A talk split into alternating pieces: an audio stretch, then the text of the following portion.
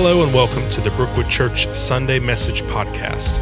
Today, our senior pastor, Perry Duggar, is back with a message continuing in our series on Colossians.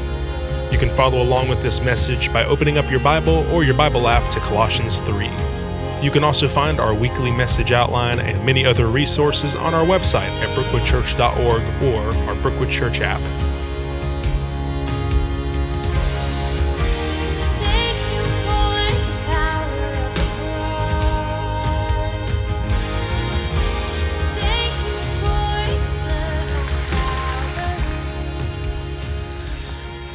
Sometimes we need to give voice to our praise, not just to Beth Moore's beautiful talent, but her words are important to each of us and give voice to that. We continue this series, a survey of the book of Colossians, a short book called Living Changed Lives. I hope that you're reading along and rereading. You know, if you want to get some familiarity with the scripture, you kind of have to start somewhere. You put a stake down. Maybe Colossians is that for you. Spend some time reading it, rereading it. Then it's easier to add understanding when you lay a foundation. Then otherwise, the Bible can just be a little bit intimidating. It's so long, so many books. Today's passage that I'm dealing with is out of Colossians chapter 3, verses 12 through 17 and we have recommended for you a devotional book, which is just a book written only on Colossians chapter 3 by James Bryan Smith for sale out there. It's 30 chapters, it's good for a daily devotion, just to stimulate your thinking, to help you understand this truth that your life is hidden in Christ. Theme verse, take out your message guide if you haven't already. Colossians chapter 3, first part of verse 12.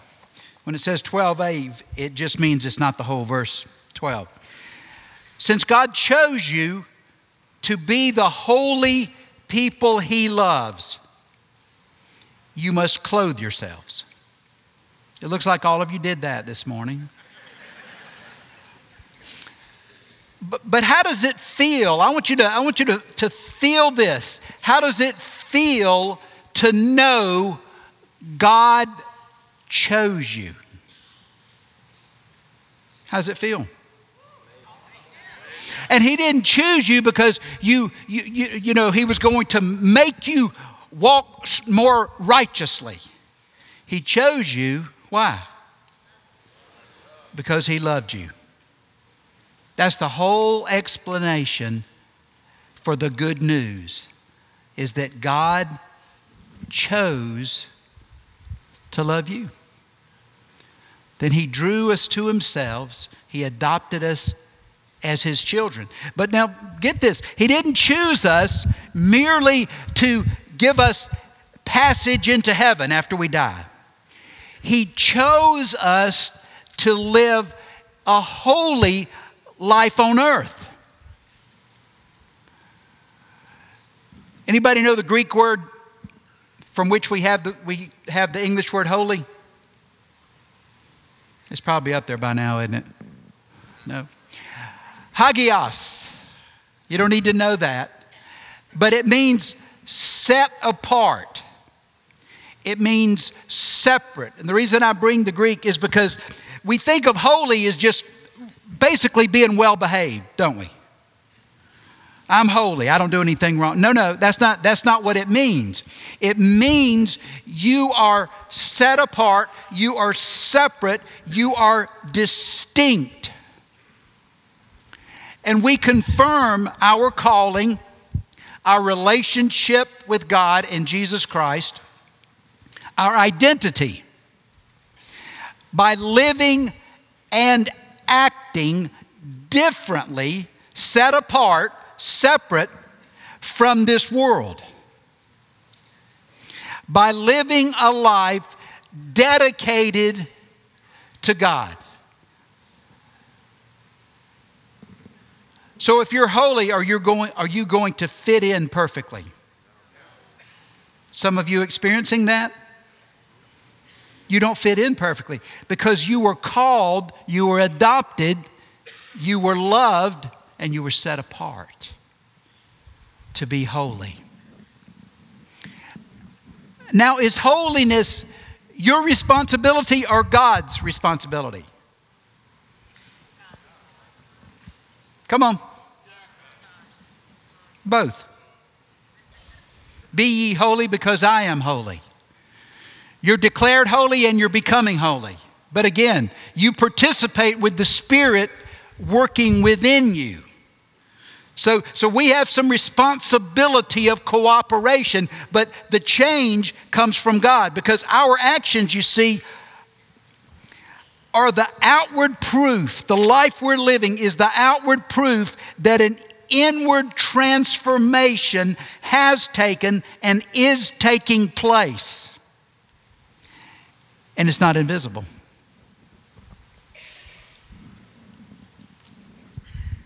Now, after describing what God has done for these followers at Colossae, which is modern day Turkey, interestingly, a number of these New Testament cities are in Turkey where there's a very aggressive move toward Islam and elimination of Christianity. But Paul tells them and us what they should be wearing.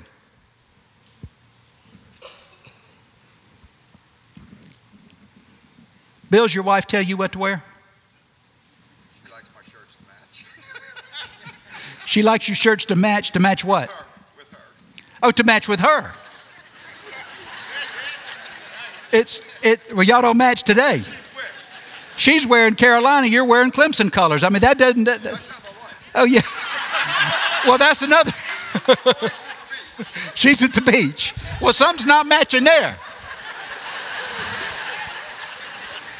But the, the, important, the important part isn't that your shirt matches your wife's, although she may take exception to that. It's that your shirt matches your pants. Do you know that? Your shirt ought to match your pants. Well, we're talking about a different kind of clothing today. And Paul's saying, clothe yourself first with Christ's character. We begin at Colossians 3, verse 12.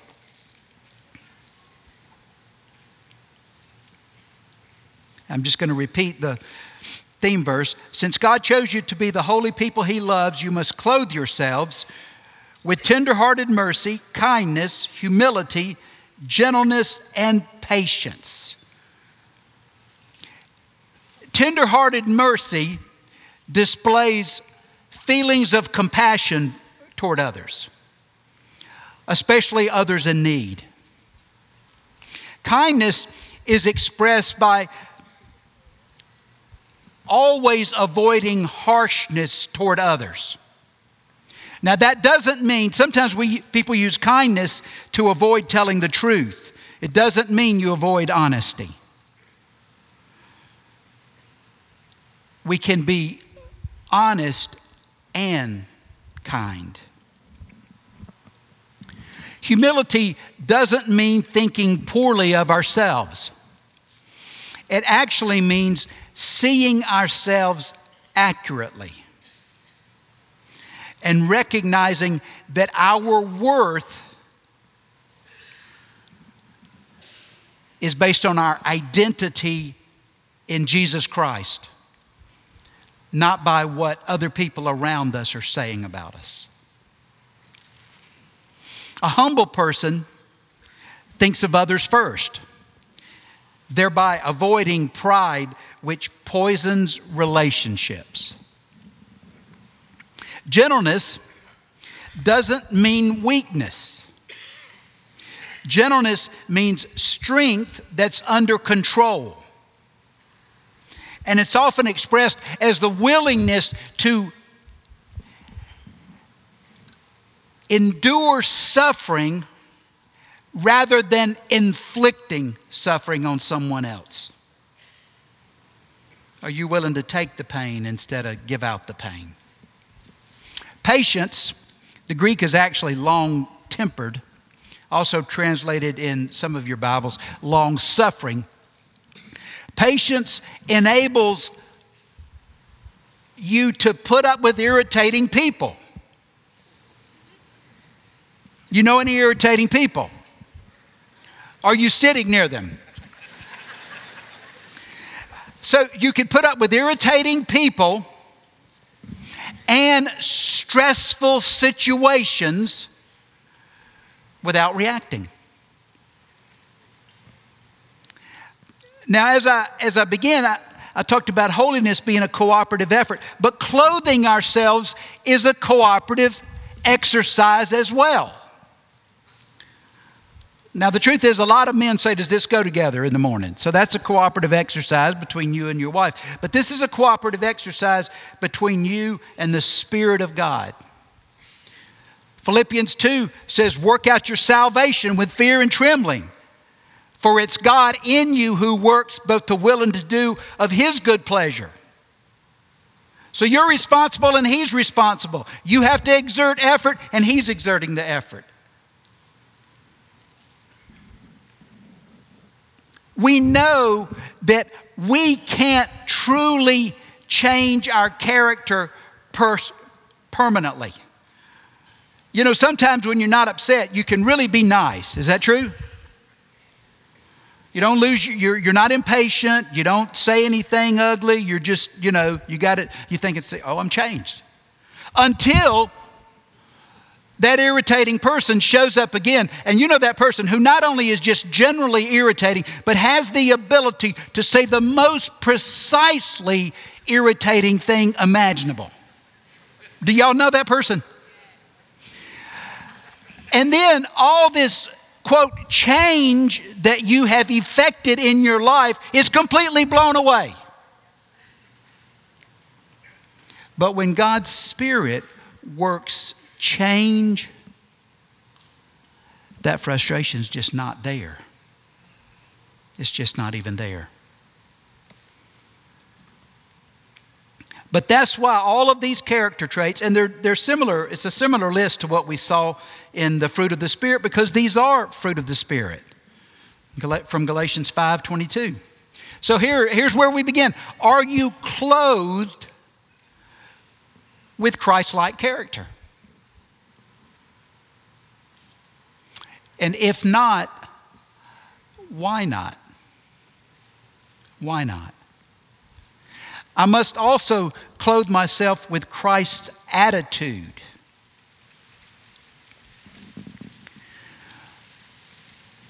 Now, we copy Christ's attitude toward us, and he offers us some very significant things in this passage forgiveness, love, and peace.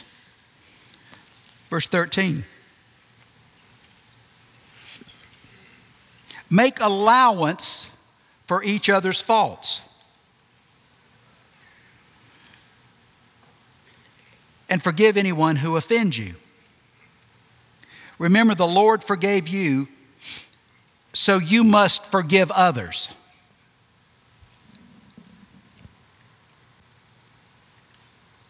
That's an irritating passage, isn't it? Because not only did it say forgive, it says you have to make allowance for their faults.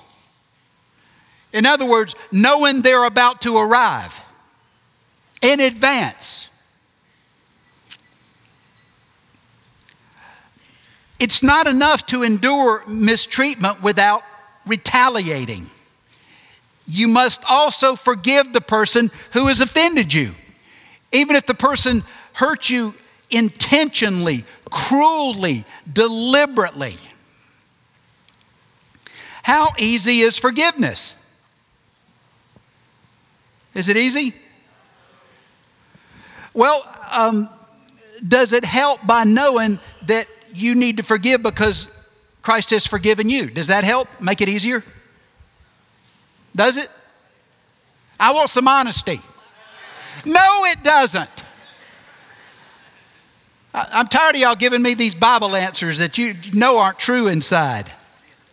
Oh no, Christ forgave me, and so now I'm going to forgive anybody. Then why'd you treat that waitress with the wrong order so badly?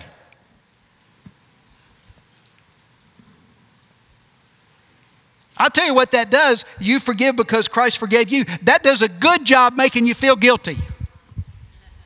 Does, is it? Because I know the people that are in this room. Now, there may be another church somewhere that they just, oh, yes. Oh, oh, I, oh, I don't even consider not being forgiving. But I know y'all, I know this bunch.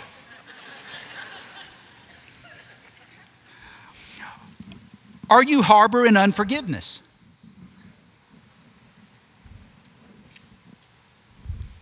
Are you harboring unforgiveness? How do I know? Well, if you hear a certain person's name, do you get a burning sensation? Do you feel triggered? Do you feel frustrated? If you think this woman's car has just pulled up into your rearview mirror, how does it make you feel as you wait on the stoplight? You see my point? You haven't forgiven. It's still there. What makes, what makes forgiveness so difficult? You know? You know what makes forgiveness so difficult? You try to. I'm, i will give you that. I think you do try to, right? I, will say that for, for most of you, you really do try to do this. But it's difficult because, see, you won't release someone from an offense if you think refusing to forgive is doing something for you. Well, does this make sense to anybody? It's doing something for you. That's why you won't release it. I can't release it. Uh uh-uh. uh Erase the word can't, won't. Like what? Like holding on to that unforgiveness somehow holds that person accountable for the pain he or she caused. And, and you think if you just completely free them, they'll get away with their mistreatment, with their cruelty, with their lack of concern, if you release them fully. Is this reaching anybody?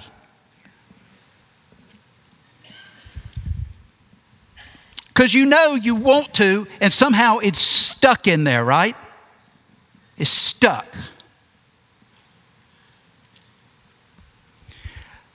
Well, are you hesitant? Are you resistant to forgive? You got to, right now, the Spirit will be telling you something right now. Are you, re- why are you resistant or hesitant to release, to forgive? Whatever your reason is, take that to God. It may sound like this God, I think if I release this person who stole money from me, who said terrible things about me, who hurt me, who committed adultery on me and destroyed our home, what, whatever, fill in the blank, who caused my company to go into bankruptcy,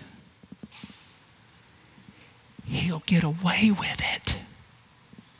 He'll get away with it. Who was so angry to me, the father that struck me, the, the mother that abandoned me. If I forgive it, she'll get away with it.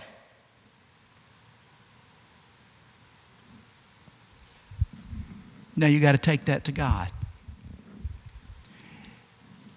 And you got to say, What do you think about this? And let Him speak to you. Now I'm going to tell you this. I'm not going to point out anybody. But, but in this room is represented considerable abuse. That may be true of every church, but I know it's true of this one. Considerable abuse has been suffered. But you keep suffering if you can't forgive. So let's take this to the Lord.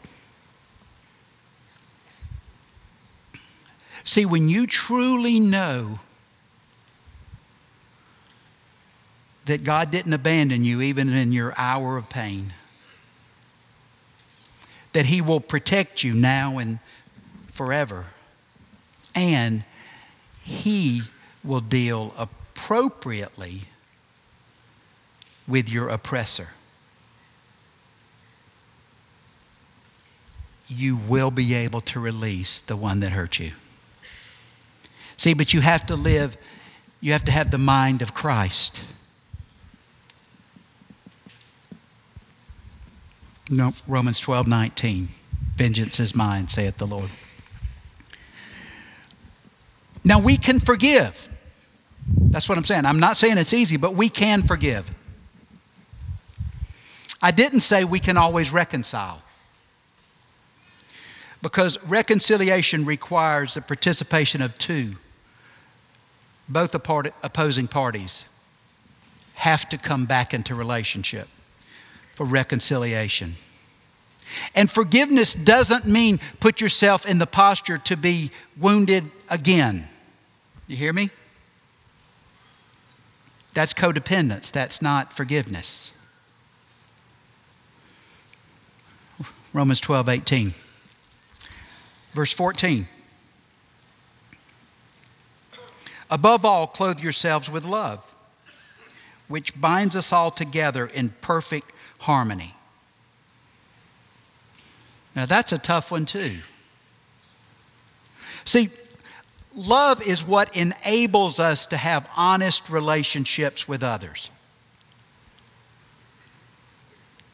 If you ever said, Well, I can't tell her the truth about that because I love her so much, that's not love, and it, you've deceived yourself. Love has to be based on honesty. But honesty doesn't have to be expressed with cruelty either.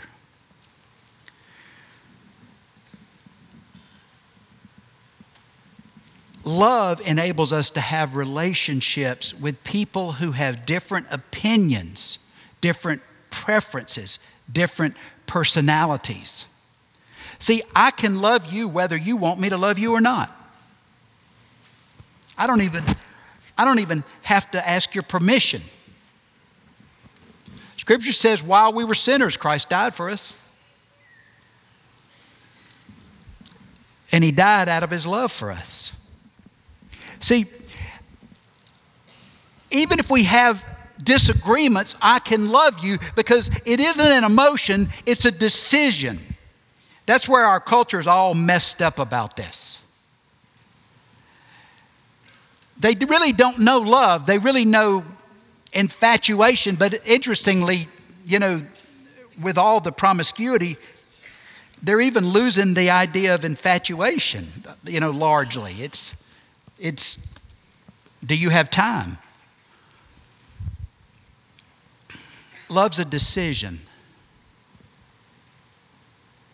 Emotion usually accompanies it and almost always follows it. But if you put emotion on the front, you'll never love. Love's a decision. Love controls how we treat people. But understand the definition of love. Love does not mean I always do what delights you. Love means I do what is best for you. Instead of doing what's best for me, which will promote harmony. Love compels me, 2 Corinthians 5:14, to come toward you even after you've hurt my feelings, even knowing you might hurt them again. Well, wait a minute. It sounds like you're saying that love is more about me than about the other person. Exactly is what I'm saying. That's exactly what I'm saying.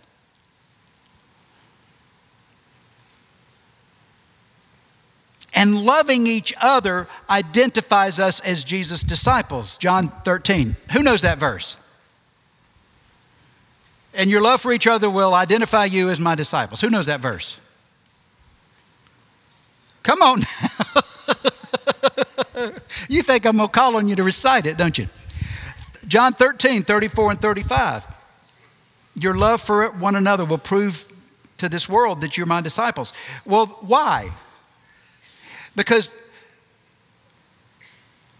people that are alike, don't they love each other? Two people that are infatuated, don't they love each other? So, what could be so unusual about this love that would cause them to say that person's a follower of Christ? Because you're loving someone who's not easy to love. You see? So it draws attention. You're loving someone in a way that's unusual because it's not self serving at all. And it identifies you as someone who's other than this culture. Love enables us to forgive other people's faults. Love causes us to refuse to wrong anyone for any reason. Continues in 15. And let the peace that comes from Christ rule in your hearts. For as members of one body, you are called to live in peace. We think of peace as being as an absence of strife, don't we? Is that what y'all think of? Put in the common vernacular as being left alone. I need some peace. I want to be left alone. Now, who thinks that's the biblical meaning of peace? It's not the biblical meaning at all. Biblical meaning is far different. Than, that. in fact, look what Jesus said at John 14. I'm leaving you with a gift, peace of mind and heart. And the peace I give is a gift the world cannot give. Do you notice that? Well, the world can give you everything they want, right? The world can give you a sweetheart, right? The world can give you good circumstances, right? The world can give you a, a pleasant life, right? The peace I give you is a gift the world cannot give. So don't be troubled or afraid. And these were, this was said to men that were about to suffer persecution. Do you possess the peace of Christ? Do you have peace? Because you see, the peace of Christ is not based on circumstances which change. It's based on one, having peace with God by faith, knowing eternity is settled but it's also believing that God controls the present and the future. And nothing and no one can separate me from the love of God found in Christ Jesus. The Hebrew word that's translated peace is shalom, and it means to be complete or whole.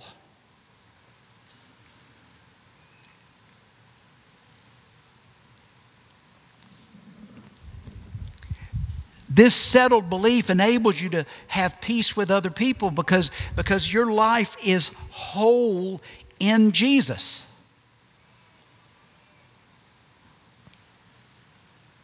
Yeah, people disappoint you. Yes, people are frustrated with you. Yes, they're frustrating by, for you. But you know what? Are you whole in Jesus Christ?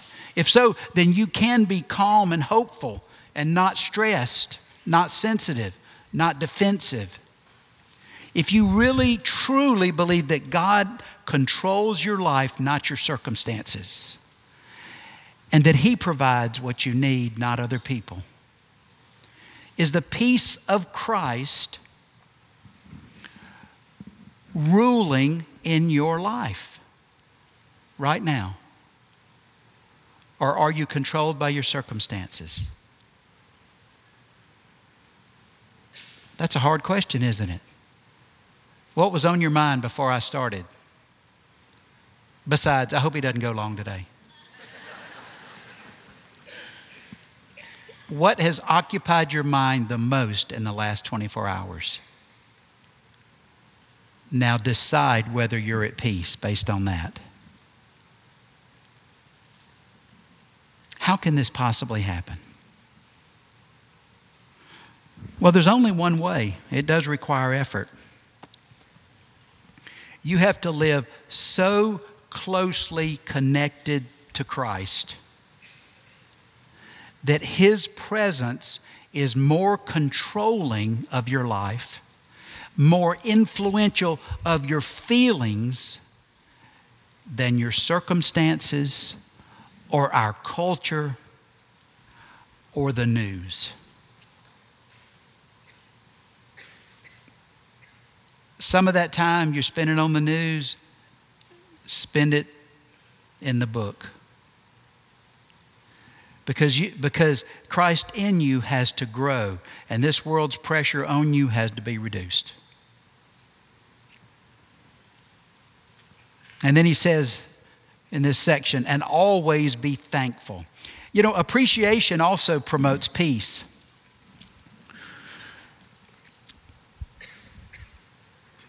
Because we experience contentment within when we focus on what we've been given by God instead of what we're lacking.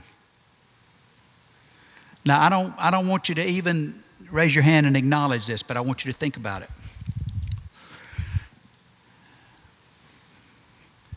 How much of your time in the last week have you spent thinking about what you need? What you want to get? What you gotta have? Versus how much time have you spent in the last week thinking about how much you've been given, what you have? You know, isn't it interesting how we can spend a lot of time thinking, oh, I just need this. Oh, I need that. Oh, if I had the new faucet. Oh, if I could have a new shower head and I could feel like I was in the Amazon forest then. And then it's time to clean out the basement. Clean out the closet. Who has closets cram full of stuff? you haven't touched in three years. Come on. I want some honesty here. Come on.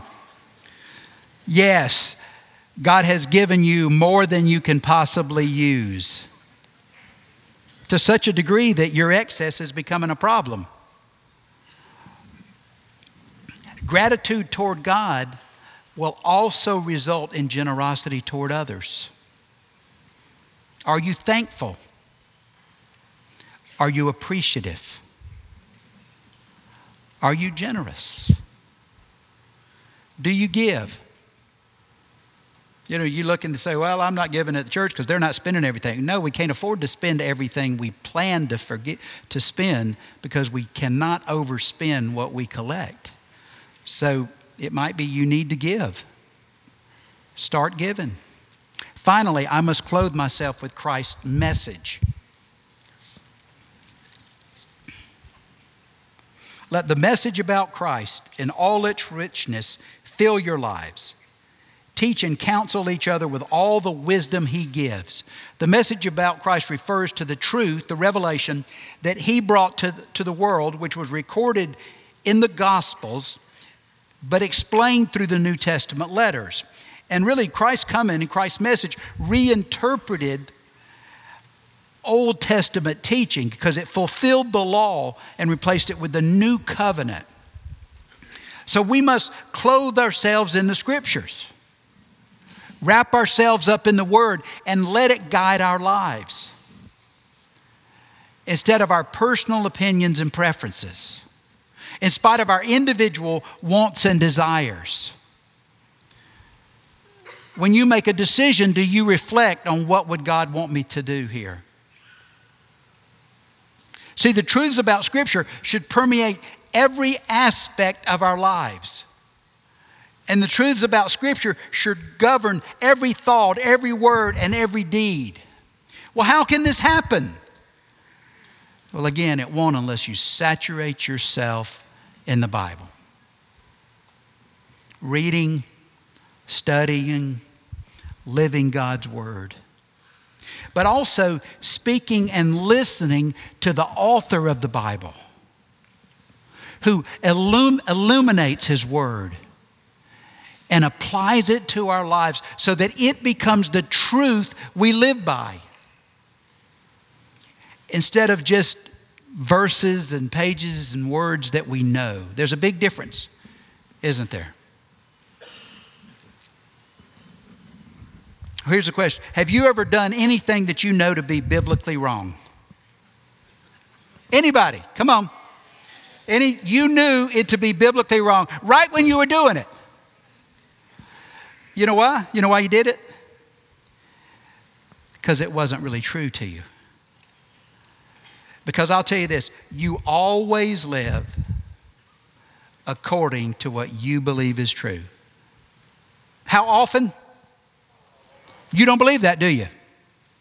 Yes, you do. You always live according to what you believe is true. So that word on the printed page is less real, less true than what you're feeling. Maybe you want to release some emotional pain somehow. But realize this you don't read the Bible just for yourself. You're responsible for using what you teach and counsel, as it says, teach and counsel each other with all the wisdom He gives. See, I think a lot of sin could be covered if we were willing to speak up. I think we see train wrecks long before they ever fall off the rails. We see adultery about to happen long before anybody's checking into a motel. We see anger out of control long before it becomes truly destructive. And we say nothing. Somehow we've written in a new verse that says, Mind your own business. The 11th commandment, don't interfere. I don't find that commandment, do you? What I find is that we are responsible for each other, to each other, for how we live. And we're responsible to give guidance to each other. Do you believe that?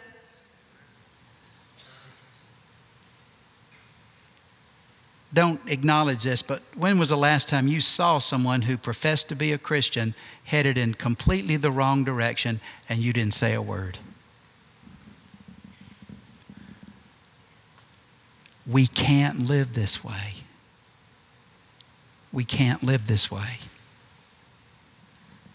We have to help each other. We have the responsibility of teaching and counseling each other. And that means instructing in a positive way, but counsel also means admonishing, sometimes in a corrective way. You see?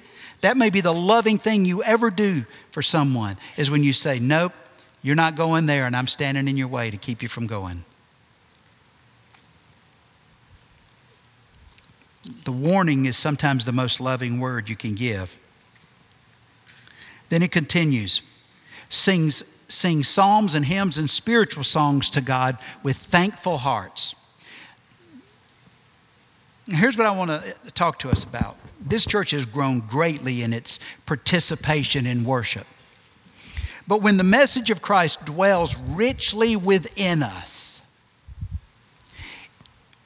it makes some changes.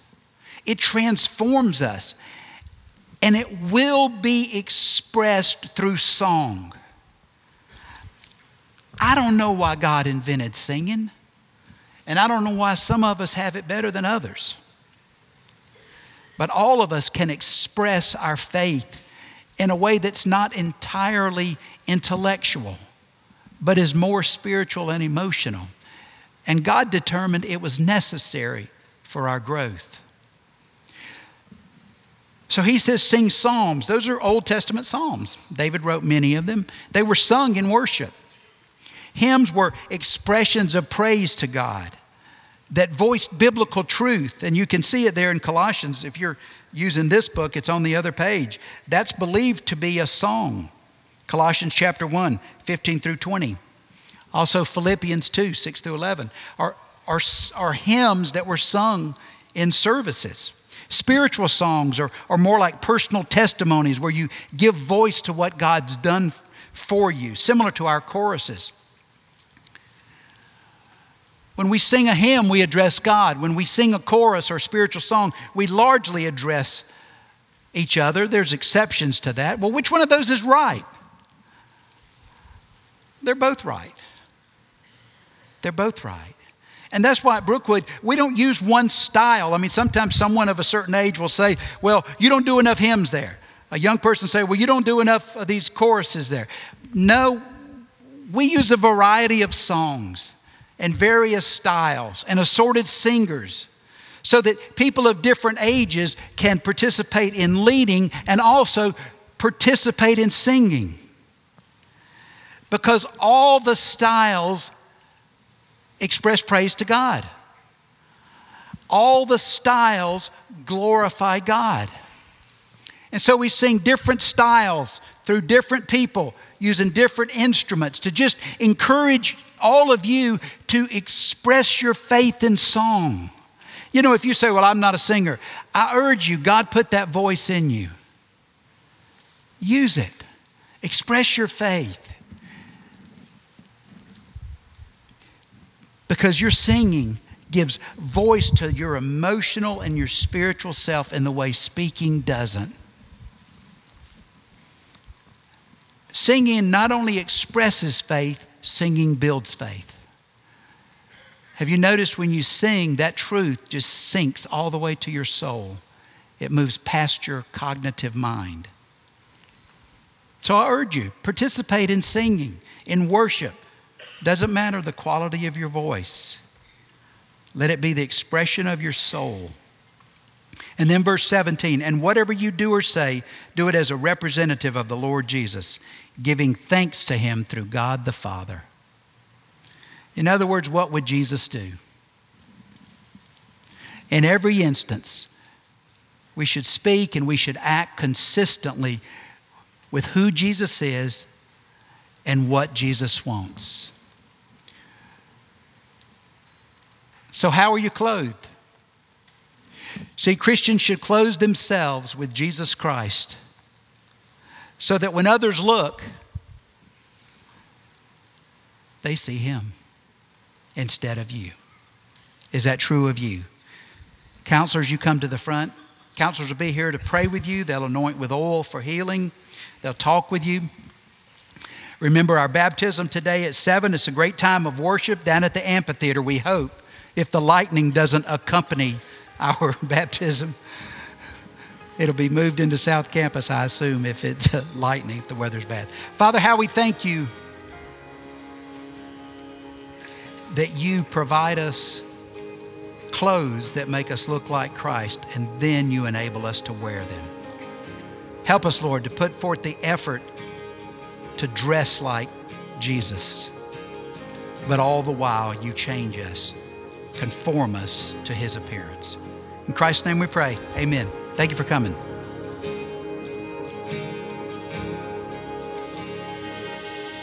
Here at Brookwood Church, our desire is to assist you in pursuing a relationship with Jesus so that you can experience transformed life. One of the ways that you can do that is by getting connected here at Brookwood. If you would like to know more about the many ways you can connect with other Christians here, or if you just have any questions about who we are, you can email us at connections at brookwoodchurch.org or call us at 864 688 8326. Thank you so much for listening and have a blessed day.